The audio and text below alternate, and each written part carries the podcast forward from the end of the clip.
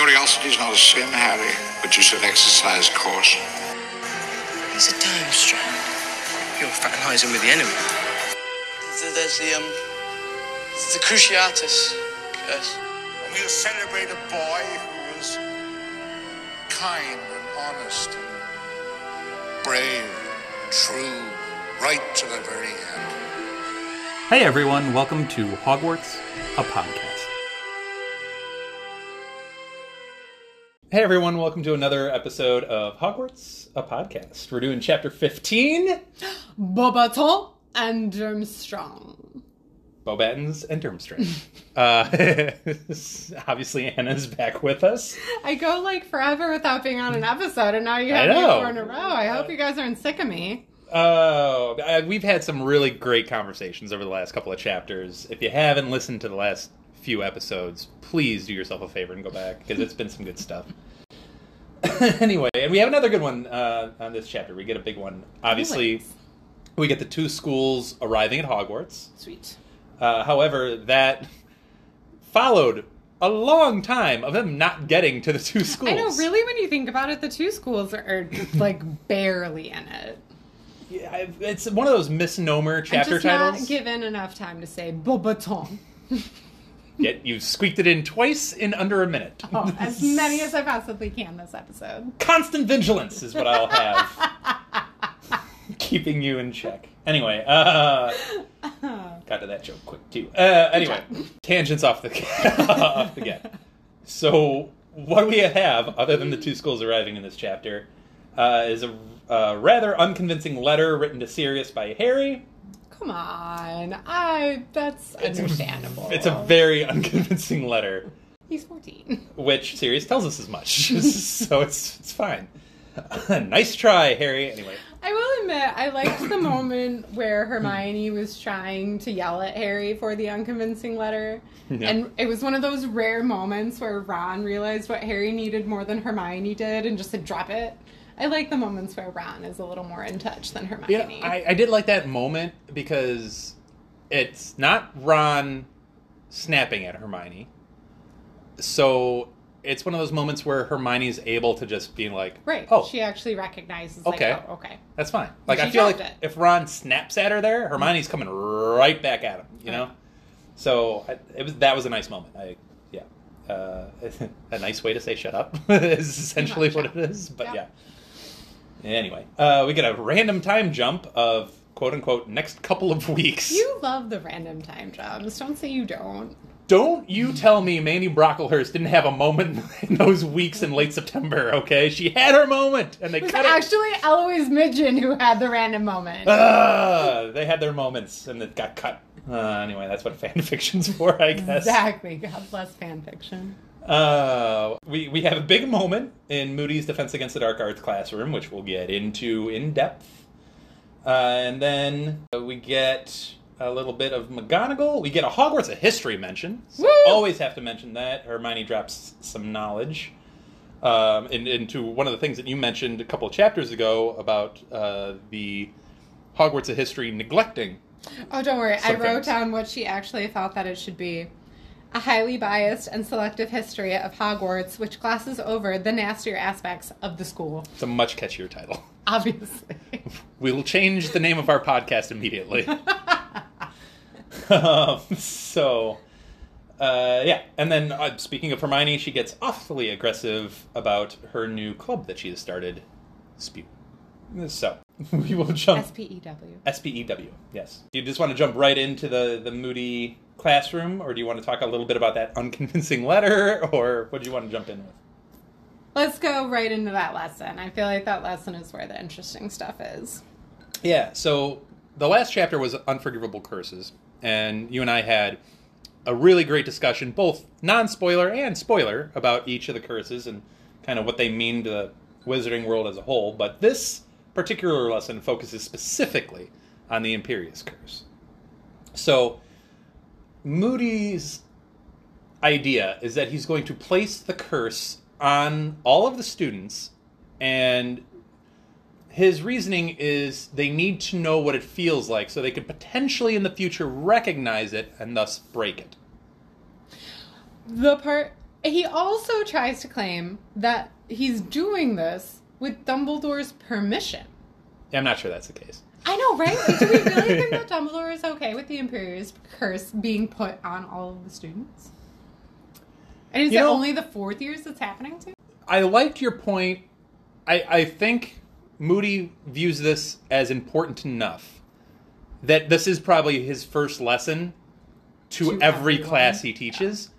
Uh, I will concede that the seventh years are probably taking this a whole heck of a lot better than the first years probably are. Oh my god, those poor first years. yeah. I, you know what? That's the phrase. Those poor first years. New hashtag. Woof. Uh, they are getting an introduction to Hogwarts. Uh, but yeah, I would say that if Dumbledore was made aware of this teaching plan, he would be more okay with Imperius Curse being placed on students than the Cruciatus Curse being placed on students. Certainly hope so. Uh, at least this is a more quote unquote uh, teachable moment that you can get through. But well, he's not making them do anything like too, I guess, awful and outrageous. No, just a little light embarrassment and move on. Uh, well, so uh, they give us a description of a couple of students. Dean is made to hop three times while singing the national anthem. Pretty innocuous, whatever. God save the queen.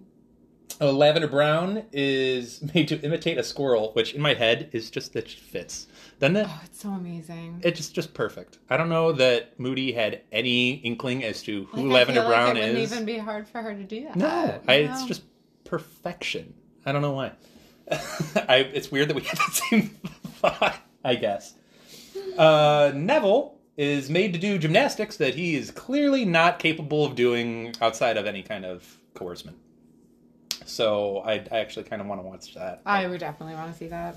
Uh, I also just had a random thought. Do you think wizards have the same national anthem that muggles do? here's I'll throw this back at you. Dean, who's a fan of regular football, Yes, because he was muggle born. might just be singing the regular Like like God national- Save the. Queen national anthem. And all the rest of the class is like, what is he singing? Very well What's could a be. queen? Yeah, that could very easily be the thing. Yes. Uh, well, that was an unexpected back and forth. Uh, so, I like it. yep. So we get to the description. Uh, once we finally get to Harry, we get a sense of what this is, and he describes a wonderful feeling, floating sensation, as every thought and worry was wiped gently away. Nothing but a vague, untraceable happiness, immensely relaxing. So you kind of get the sense of what this is. And honestly, the, the note that I took away from it was the feeling of being under the Imperius Curse only leads you to fall deeper into the Imperius Curse.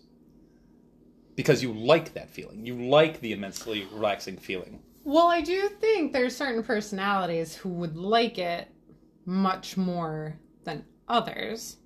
What you're thinking, like strong type A. Yeah. Yeah. Like a strong type A dominant type of person But- is going to be more inclined to not like that than the kind of more But even- introverted, submissive type person. But even they would like the wonderful feeling and the the thought Right, of at some every point, everybody likes the feeling of like not having to worry about exactly. Yeah, so even th- even if some aspects are like, oh, that's weird, it's got a piece that everybody wants to feel, and you almost lean into that feeling once you Sure. feel it. absolutely. So it's almost like one of those traps that just makes you fall deeper into the trap willingly, almost.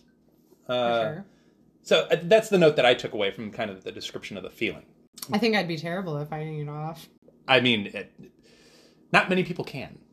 Uh, So it's It is intriguing that Harry, at 14 years old, is able in his first lesson, even in his first try, to fight it off at all. I do have some spoiler thoughts surrounding it, but I did want to throw this back at you. That's not a spoiler thought because Okay.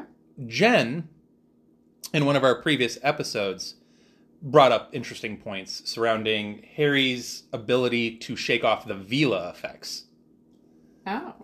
Initially, at the World Cup, he gets lured into the Veela and he's Oh. about to jump off the balcony Right, and, yeah. and join the, the Veela. But as he progresses later in the chapter, or yeah, later in the chapter, and they get out of the stadium and they're going through the woods, they run into a Veela that's surrounded by men, and Stan Shunpike. and Ron, yes, and and Ron gets lured into it immediately again, Yes. and Harry resists it a little bit, and he's like able to still think clearly and not get lured into the Veela trap. Do you think similar things here? Like, what are your thoughts? Given I threw that at you. It is an interesting comparison because obviously it speaks to something in Harry that's something about his personality, his strength of mind. I feel like he is just the type of person he's never just going to take something at face value.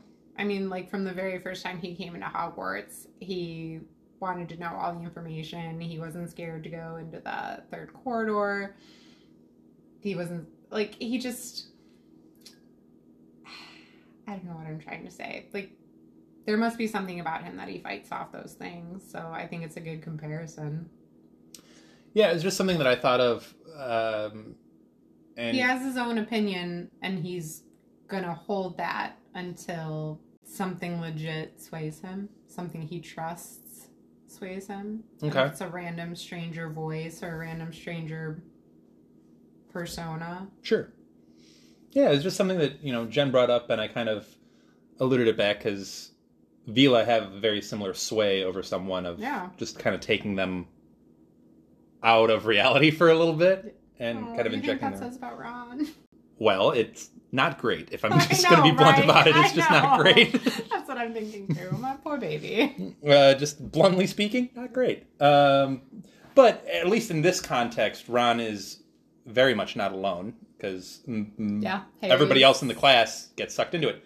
And you know, to Harry's point, or to the Harry point of it all, he does get sucked in too. Uh, he he does he gets sucked in with the feeling, and then uh, he's told to jump onto the desk. And the way he describes it is another voice in the back of his head just goes, "Why?" That seems like a stupid thing to do, really. Like, why?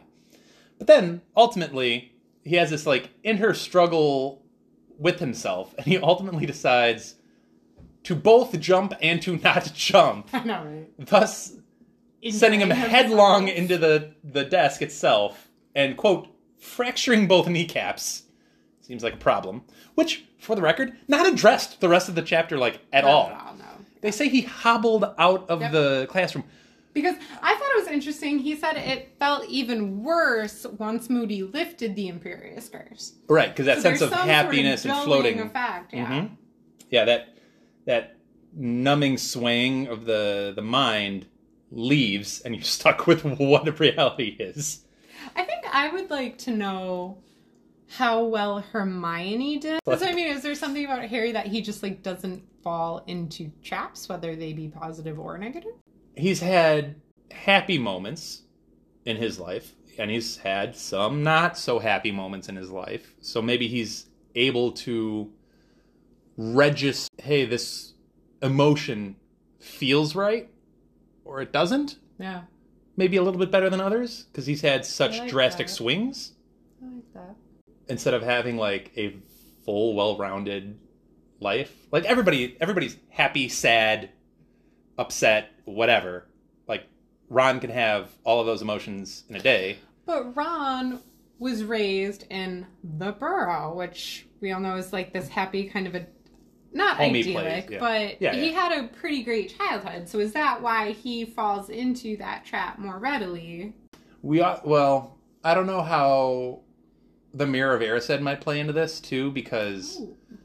like ron wants and desires certain things that harry does not harry has a very different idea of what contentment is Yeah. so Ron's maybe a little bit more susceptible to the Veela or to this because if you tell him this is what you could have, he he wants that. Versus Harry's a little bit more, eh, I'm I'm not sure that's what I'm going for. Yeah. You know, I don't know. There's a lot there. We got really deep on that. and I know, right? I wasn't expecting to. Personalities. Personality. We probably will double back on this in the spoiler section because there's I know. I'm like biting my tongue a lot. I'm like, I know. "Mm, don't There's, that, Anna. there's a lot more to talk about as far as uh, this Imperius Curse bit, but uh, we get a couple of other scenes. uh, we get so everybody is a little bit on edge, uh, particularly the staff with the two schools coming in, and everybody wants to put on their finest show. For sure. Uh, particularly Filch is really trying hard. Good for him. Uh, but everybody's trying to make it spotless. I think Harry notes that all of the paintings are being scrubbed. yes. The coats of armor have all been polished. You know, Well, and I think he even compares it to how Mr. Weasley said they all like to show off yeah, at the Quidditch World Cup. this is a great callback. It's a great callback Yeah, line. it's a great comparison. It also shows you Harry's, which goes back to the Veela thing of Harry paying attention to what Arthur says Yes. and takes note. Yes. And uh, and Arthur had His that own children just kind of let it. Yeah, uh, but Harry takes note of it and you know pays attention to people giving good advice. um, so anyway, and Arthur had a lot of good advice surrounding Veela. It's great. Uh, McGonagall's a little on edge. Uh, yells at Neville, poor Neville, over mm. switching spells. I know, it was sad. He switched his own ears onto a cactus, which I hope the cactus didn't then switch onto him. I feel like that would hurt. but I, all of it would hurt. Like if it, would his ears being switched onto a cactus and being pinned, would that hurt him? I would assume so. Yeah. I, I- yeah, I would think so. I don't know. I'm I'm gonna call myself out here. I'm not gonna lie. If that happened in class, I would laugh. I, I, I'm not gonna lie. It would be such a ridiculous thing that I would laugh at it. I full disclosure. it's one of those things. In 15 years, I probably look back and go, "Oh," but at the moment, I would totally laugh. Think that. most 14 year olds. I'm sorry. laugh. I would. I'm just full disclosure. self realize. Now, I will say Neville's very low hanging fruit here as far as Hermione being very aggressive about her um badges. Oh, you, yeah. Like, she is aggressively pursuing people, like, literally shaking a tin at people to collect Well, payment. she's like trying to like, you know, your food, your fire, all of it is because of enslavement. This is not Hermione. This is not a fantastic example of Hermione being tactful. She is going full hardcore into this, and poor Neville gets shaken down by Hermione Of for, for the two sickles. Well, Neville also, like, I think there's a little something something there with Hermione. Oh, do you know? I do. Interesting. I think Okay. Neville would have a crush on Hermione. Yeah, probably. We actually get the arrival of these two schools at the very, very end of this chapter, in like the last four pages, and I'm not exaggerating. It's like the last four pages. Yes, it is. So we get uh, all of the students piling out uh, to witness the arrival, and we have first arriving. Beauxbatons. There you go. Uh, they arrive in a powder blue horse-drawn carriage the size of a house, pulled by elephant-sized winged palominos. Those are really big horses. They're really big. I think they described them as golden too. Yes. Mm-hmm. which just adds to the And pageantry. they only drink single malt whiskey. I love how uh, so Madame Maxime is our uh, headmistress, if you will, uh, known as uh, well described as an unnaturally large woman, and she is so preoccupied with only a certain kind of individual can handle these massive horses. And she keeps on about it, and Dumbledore is just like, no, no, no, no, we, we got somebody for that. Are you sure they're really big horses? They're really wild. And Dumbledore's like, no, we got somebody for that. I don't know. I actually thought she kind of let it go pretty quickly. Like, I don't know. If I had horses that big, I think I would want to make sure they were cared for. She got on it like two or three times, I think, on Dumbledore. Like, you sure? Dumbledore, are we sure about this? I love that she calls him Dumbledore. I had forgotten about that. I don't do a great French accent, but that that's what I imagine that to be. Uh, another added detail that they threw in here was the coat of arms with two crossed wands emitting three stars. And I like to throw in this detail that, unlike the movie, uh, boys and girls are from this school. I am all about that. Co-ed education. I am also for co-ed education, more realistic. But uh, we don't necessarily know that for a fact from the other school. I know. Like, I think it's a weird omission. It kind of just makes me think. Omission's a good word. All. It seems like an odd omission. yeah. But anyway, uh, so we get Durmstrang uh, arriving in what is described as a ghostly, skeletal-looking ship, as if it were a shipwreck, emerging from a large whirlpool in the middle of the lake. I'm just going to say right now, I think this is a much cooler form of transportation. This is how I would have wanted to show up. The ship specifically. Yes. Mm-hmm. I, I was literally going to ask you which would you prefer, the ship Yeah. or the carriage. Definitely the ship. I agree with you. It's a very, I think both are very cool ways of magical transportation. The only thing that would throw me about the ship is do you get seasick? Is a sea travel like how is And that? see, exactly? I don't get seasick, so I'm not worried about that. I'm presuming it's an But- inland lake. So do you like go down one whirlpool and up another, or like how does that work exactly? And how do you think Hogwarts would have traveled? I'd assume the only special form of travel that they have is the carriages that take them up to the school. Right. I think I know where you're going, though. Yeah, I'd uh, assume something related to that. It would be a creepy way to do it, given.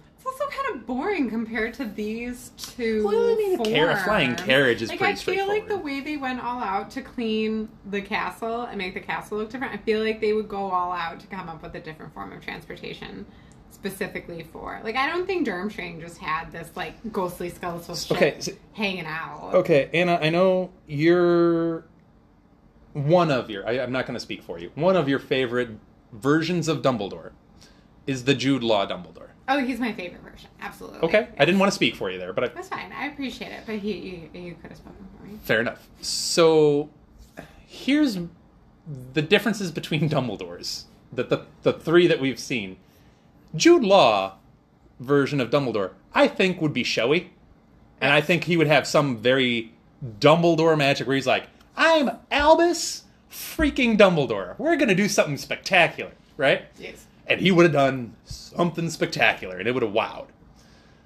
But the other two versions of Dumbledore, I could also, and honestly, if we're separating it into a fourth, the book version of Dumbledore, Yeah. I don't know that he cares. That's true. I think he'd just literally show up on a doorstep with just like That's apparition and just been like, "We're here, hi." like I honestly don't think he'd care. No, you're right. Yeah, I could see that. You're right. So I don't know. Take that for what it's worth. I, on screen, I would love to see Jude Law's entrance, but in I reality, know that's really what I want to see. in the But book you're right. of Dumbledore, Where we're at in Dumbledore's life, he's probably just like, I am who I am. I don't need special means He would ap- transportation. he would, like, literally- Dumbledore. he would find a way to apparate everybody at the same time, just show up on a doorstep, and be like, "Hey guys, we're here. Dallas, us, Wulfric Brian, Percival Dumbledore, here to here to greet you." I'm sorry. Anyway, I broke Anna. It was He great. did. He did. All right. So- We're gonna ask that question now. You're welcome. so, we also meet the headmaster of Durmstrang, uh, getting back to the whole entrance thing. And all we're told is Professor Karkaroff is the man. And the detail that I loved about Karkaroff is uh, Harry notes something very interesting to me, and it's probably an innocuous detail. It's not meant as much. But I love that Harry noticed he had a smile when speaking to Dumbledore that didn't seem to reach his eyes Oh. which I took note of because to me, what that means is while Karkaroff is probably happy to be there and happy to greet Dumbledore and happy that Dumbledore is greeting him at the front mm-hmm. door, it says to me that he's still putting on a little bit of a show. That he Oh, doesn't yeah. genuinely share the same enthusiasm for being there, I guess. You know what I'm, I don't know if I, I'm. no, I do. So to me, when a smile doesn't reach your eyes, means the show is being put on. Something about Yes. him is fake. Yes. Like he's still hiding something or he's not being fully genuine. The part that stuck out to me in her description was so I think he has like a goatee, Mm-hmm. but that it doesn't it didn't manage to hide the fact that he had quite a weak chin. I th- that was an odd detail. What do you take from that? So I feel like it's just the fact that she used the word weak at whatever if you don't have a strong jawline. I'm not saying that automatically means something bad about you, but the way she phrases it, my immediate thought is that there's something about him that is cowardly. Oh, interesting. Okay. Wow, we both took real interesting in-depth Yeah. Good for us. Good for us. We had good English teachers. we did. Uh, well, look at us breaking down a character's appearance, and uh, well, good for us. I will say, reading that, I was like, interesting that Harry's breaking down a jaw. I know, right? I did have that thought as well. it was like it was one of those moments in Harry's narration that just took me out of it. I was like, really, Harry breaking down a jawline? Yeah, really just- noticing a chin? This is not Okay. thing, but okay. And then we get the uh, the the mic drop moment, J.K.'s mic drop moment of the chapter, Yep. and uh, they notice a somewhat familiar figure coming from the ship, like the first one out right behind Karkaroff, and Karkaroff's like, "I'm sorry, I need, I hope you don't mind, but we need to get this particular student in the warmth." She's so dramatic. and uh, that student, as Ron notices, and as Harry's mildly like, "Yeah, I got it." Viktor Krum or Krum is just the It's last word. Just Krum. Drop, mic drop, and chapter ends. Yep. Yes. Krum. Yes. So we get a Viktor Krum who has a cold apparently and needs to get in the warmth. Poor Viktor. Yeah. And throughout this book, I'm I'm trying because the description of him from the Quidditch World Cup does not match my vision of Krum, and I'm trying to hold on to the description that she gives The, so the hard. duck foot is has always been my favorite. But right, that's the way it's described, right? Duck footed. Yeah, yeah, yeah, yeah. That's always been my favorite part. Is that he's a little awkward on land. That his grace only comes in on he a broomstick. looks. He's the image of a bird of prey, like relatively thin, Mhm. and cuts through the air like his nose is beakish a little bit. But I think he's awkward. Like Yeah. I like that his physical description on ground is not what you would expect from a world class Quidditch player. Yes, and I'm trying to hold that image I in know. my head through this because it's not my original image of him, and I'm trying so hard. So If you follow, I think his name is Stan Ianevski, Mhm. who played him in the movie. Yeah. If you follow his Instagram, his appearance, particularly nowadays, is not going to be anything like what you're trying to hold into Yeah, your head. I know. So, well, him in the movie, he played more of the big brawny type, Yes. the quote unquote stereotypical jock. Um, so yeah, there, speaking of, he was actually this is going to be a shameless plug for LeakyCon, but LeakyCon is actually coming to Chicago in 2023, and he will be one of the guests um, at LeakyCon in Chicago. So there you go. Uh, we may or may not be a part of that. We'll see how things go, but fingers crossed. um, but yeah. So there's a shameless plug for LeakyCon. I hope they Come to Chicago. yeah help us out uh, in some form or fashion. But anyway. So we'll probably end it right there. We do have some stuff to talk about in the spoiler section, so come back for that, and uh, we'll be right back. All right, so we're back with the spoiler section, and there's still a little bit to talk about here. We got the Imperius Curse, and we're talking, shockingly, if you've been with us for the last several episodes, some more Crouch thoughts. Do you would think we have a crush on this man or something. Uh, we kind of do. We have a Harry Potter crush on this character for. I, I'm not even going to say for whatever reason. We've clearly documented exactly the what reasons our why. reasons are. The first bit I want to talk about is Harry being able to resist the curse, and uh, I talked about it a little bit in that Jen episode, and why he might be able to resist the Veela a little bit. And here I specifically took note of that phrasing. Uh, quote, another voice in the back of his head. And yes, that could be your conscience or whatever. My take on it is he's got if you've watched Dexter, you know the the term passenger. He's got a dark passenger with him. And that passenger is a little bit of Voldy's soul is in him as Horcrux that was never meant to be made. Um, so a little bit of Voldy is in him, and we do know from the other Horcruxes that that latent piece of soul is not exactly a resting soul. That that does have a little bit of agency and a little bit of power to it. Uh, it's obviously given him the the Parseltongue part of it. Uh, so it's it's there and it's showing itself. Do my my ultimately the question is to you: Do you think the part of Voldy's soul, as Voldy is a powerful wizard, and he's obviously shown abilities to uh, battle through legilimens or Occlumens or whatever because he has his own skill set. Uh, not particularly vulnerable to mental attack from what we've seen. Your Parseltongue comment is the only thing that I'm kind of like, eh, maybe that was helpful to Harry. But from where I usually think on it, is that piece of Voldemort being inside Harry is usually more hindrance to him than help. Like like you said, Voldy is a skilled Occlumens. Yes. Leg, leg, I can't say that word. Legilimens, yeah. Um, Harry's not, so it's not like it's helping him do those things. Why do we think it's helping him fight off the Imperius Curse? I think this is more of a subconscious thing. I think if it was strictly just But I would say Harry is a strong enough character. Like I don't I think once that Horcrux is gone from him, I think he's able to fight off the Imperius Curse as well. Like I think there's something inherently strong in Harry. I think in the non-spoiler section you spoke pretty poetically about maybe Harry's life experiences so far sure. have left him a little equipped to recognize what is realistically that he's mm-hmm. feeling. And I would be more inclined to think that's what that voice is more than the Horcrux.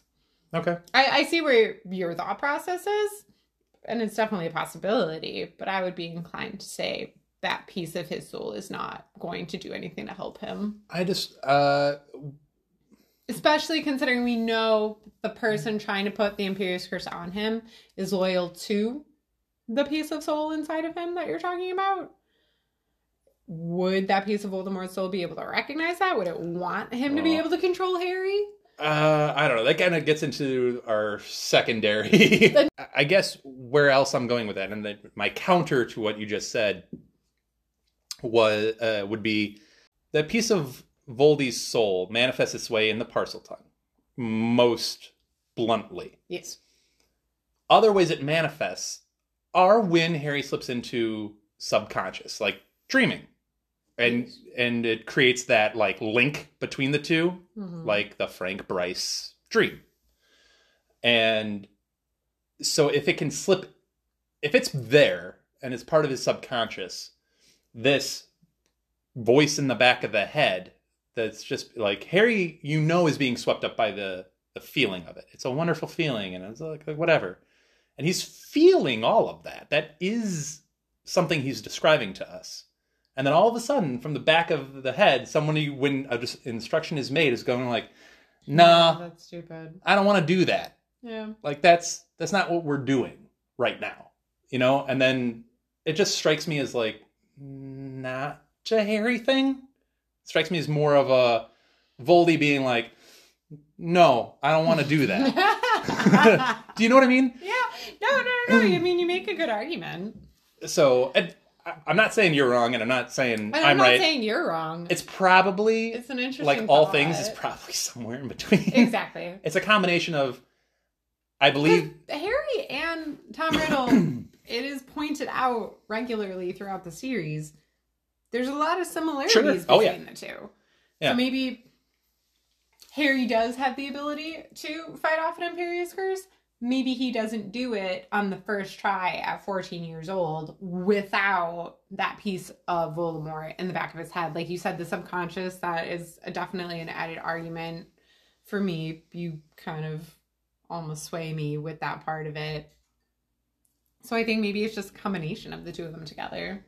yeah. Uh, I, to your point, I I agree. I, I like I said in the non spoiler, there's a lot of inherent qualities about Harry that make him able to maybe throw off some of these things a little bit easier than the normal kid at 14. So probably just leave it at maybe a little bit of both.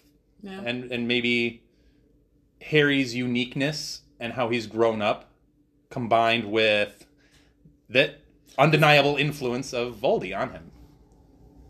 Because he's a kid, he fights off a lot of things that, like, like in this book alone, in the graveyard with Priori Incantatem, which I don't want to talk about it too much because I'm sure we'll have a lot to say about it once we get there. Sure.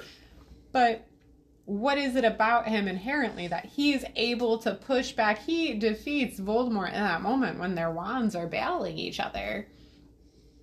So there's definitely something about him inherently that he fights pretty hard against things outside of his own person. But As we've noted, and as the book has noted many times, Harry's a very special boy. I'll leave it at that. Um, you had a great question about Crouch that you wanted to get into. oh well, okay. So keeping with the Imperius Curse being put on Harry, Mm-hmm. I mean, my question was kind of like so we know it's Crouch. You would think he would want Harry to remain more vulnerable to an Imperius Curse attack for his master.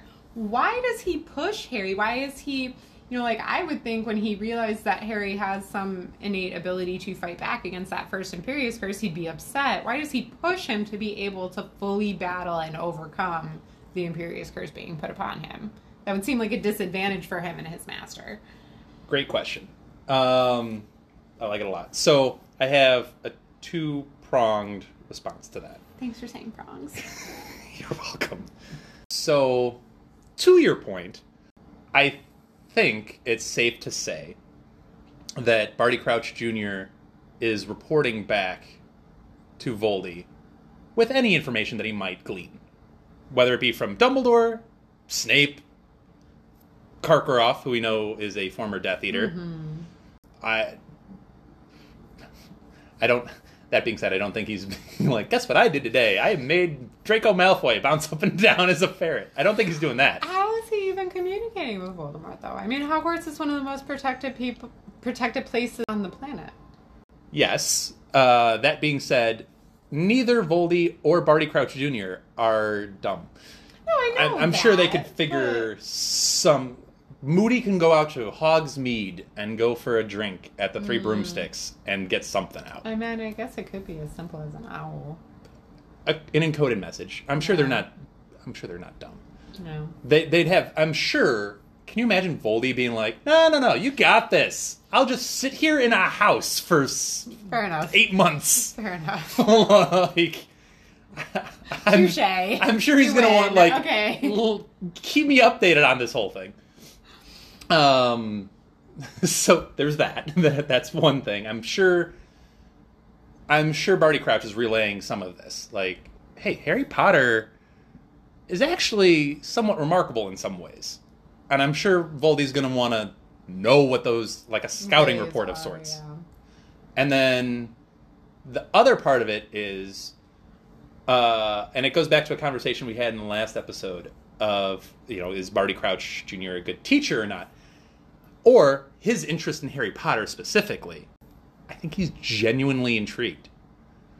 I think he's genuinely like, we actually got one that can Resist this. I kind of want to test this. Like, just the genuine human curiosity of, like, wait a second. Of all the people to throw this off, you're telling me Harry Potter is the one? That can't be a coincidence. Let's figure this stuff out. And just him being, like, a super smart person just in general. Yes, he's a Death Eater, and yes, he's a supporter, but he's also got this, like, I I'm starting to wonder if he has something that he just should have been like the wizard version of like a neurosurgeon, where he just wants to understand how the brain works. Like, is that the real reason he kept he wanted to be there with the Lestranges, putting the Cruciatus curse on Frank and Alice? Like, I, maybe there's just Maybe. something about him that inherently wants to know about the human reaction to let's not forget that he is a son of Barty Crouch Sr., who knows 200 languages. So wild. I haven't gotten to address that, and I like feel like that's just like false advertising. like, I I'm mean, sorry, that's freaking impossible. I know. I oh my god. it- I think he insane. has like a personal pensieve to like save all of his languages in. But I, I mean, it's important to remember who we're exactly talking about. Yeah. Like, this guy is inherently brilliant, Yeah. and with brilliance comes curiosity. Responsibility. He got me with the Ben Parker. um, I'm sorry, I just threw you off. with with great brilliance comes great curiosity. Yes, Yes, that that's is- exactly how that phrase goes. There's not any other ulterior version of that anywhere. more accurate for this particular person. Uh-huh. I don't know. Did any of what I said Um, make any sense? The the two things with it. It did. It did. You seem unconvinced. I'm, well, I'm more inclined to believe the curiosity part of it, Mhm. where he is just intrigued by Harry, the ability of a 14 year old to fight him off, because he knows he's a great wizard. He knows he knows how to put the Imperius Curse on a person. I think, I think he would regret. I almost wonder if that would be a part that he would omit from his reports to Voldemort because I feel like I don't think Voldemort wants Harry Potter to be able to fight off the Imperius Curse. Well, let me rephrase the question and spin it right back at you. Is in general, the whole premise of this Defense Against the Dark Arts class, to the point we know it, is he's teaching what the unforgivable curses are under the pretext of knowing what they are so you can defend yourself against them. Mm-hmm. Does Voldy really want anybody at Hogwarts to know how to like fend off a Cruciatus curse or fend off an Imperius curse or like no. so I mean in theory he's going against the game plan as a whole. You know what I mean? I do think Voldemort is the type though who would like Harry Potter to know what the Cruciatus curse is before he puts it upon him. Because like in inherently I don't is there a way to fight off the Cruciatus curse once it's put on you? I don't I think there's a way to fight off Yeah. that extreme pain that is Yeah. put on you. Like yeah, you can dodge it, but once it's on you, I think that's it. You're done for until it's lifted from you. So like I think Voldemort would enjoy Harry having the knowledge of how much it's gonna hurt You- you- uh, before it does. I can't believe I'm the one saying this, but I think we're getting a little into the weeds in that we're starting to. It's sounding to me that we're almost insinuating that Voldy is literally making the curriculum for his Defense Against the Dark Arts classes. Yeah. And, And I don't think that's the case. I don't think that's the case either. Yeah. So I think Barty Crouch Jr. is honestly teaching what he knows, which is no dark yeah, curses. true too. so he's leaning into Uh, like like Lupin leaning into what he knows. What does Lupin hmm. know? Dark creatures because he's a Okay, werewolf. but Lupin taught other things other than just dark. I'm, I'm sure he did. But from what we have witnessed, I agree with you about Barty Crouch Jr. He's teaching what he knows. I think that's a good point. I mean, ultimately, that's that's what it's about. And I think this Harry resisting just perks his curiosity and is like, "Ooh, okay. Like, what else can we do now?" Also, I think we have to remember that J.K. Rowling needs some avenue to teach us about the Sure.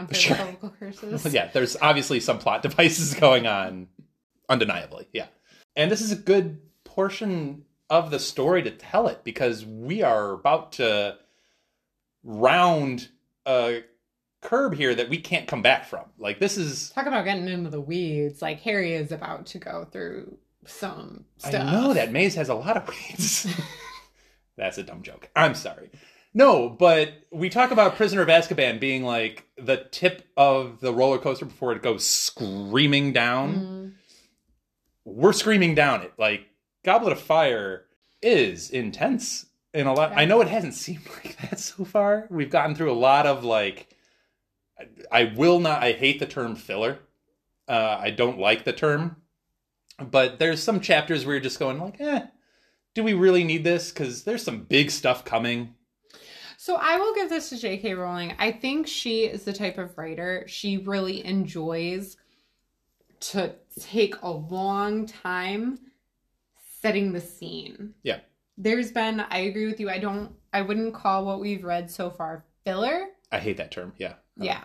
But there's been a lot of subtle hints that we've we've read obviously we have read the series before, So rereading it, we can see like, oh yeah, she's setting us up for this thing that is about to come at the end of the book. She's setting us up for this thing that's like she likes Well, to drop clues about what she's going to end us with. I mean, right off the bat, the, the Frank Bryce chapter is a change up. And that's a. those are always some way. of her best chapters when she Agreed. does a change up like that. Yeah. Agreed. Uh, you like them a lot, and um, we'll talk about it when we get to book six. But book six is a big change up too, and I didn't like it at the time, but on rereads, I actually really grew to like it more. Mm. We'll, we'll I'm more there. of a fan of the first chapter of book seven for her change ups. well, bu- book seven's a whole. I know it's its own, it's its a own whole- wonderful, beautiful beast. Yeah. but Anyway, we've been through a couple of chapters that have had a lot going on, and it's really going to slow down very little from here on out. So uh, be sure you're following us on Twitter and Instagram. We still have a ton of stuff to post from our Harry Potter Magic and Play. We're continuing to do it. Uh, if you're listening to this episode, uh, if we're going through the holidays, so happy holidays to everybody. yes, for sure. Uh, Happy New Year. Uh, this episode is dropping on uh, December 31st. So, Happy New Year to everybody. 2023. Happy 2023. Um, so, yeah, that's kind of crazy to think about. That is, yeah, no, that's really crazy. So, uh, we hope you had a great holiday season. Uh, and uh, we're getting ready for the new year. So, we'll see you all in 2023 for much more Goblet of Fire. So, thank you all for listening, and we'll be with you again. Thank you for listening to Hogwarts, a podcast. If you like what you've heard, please click the subscribe button on your preferred podcasting app and follow us on Twitter and Instagram at Hogwarts Pod.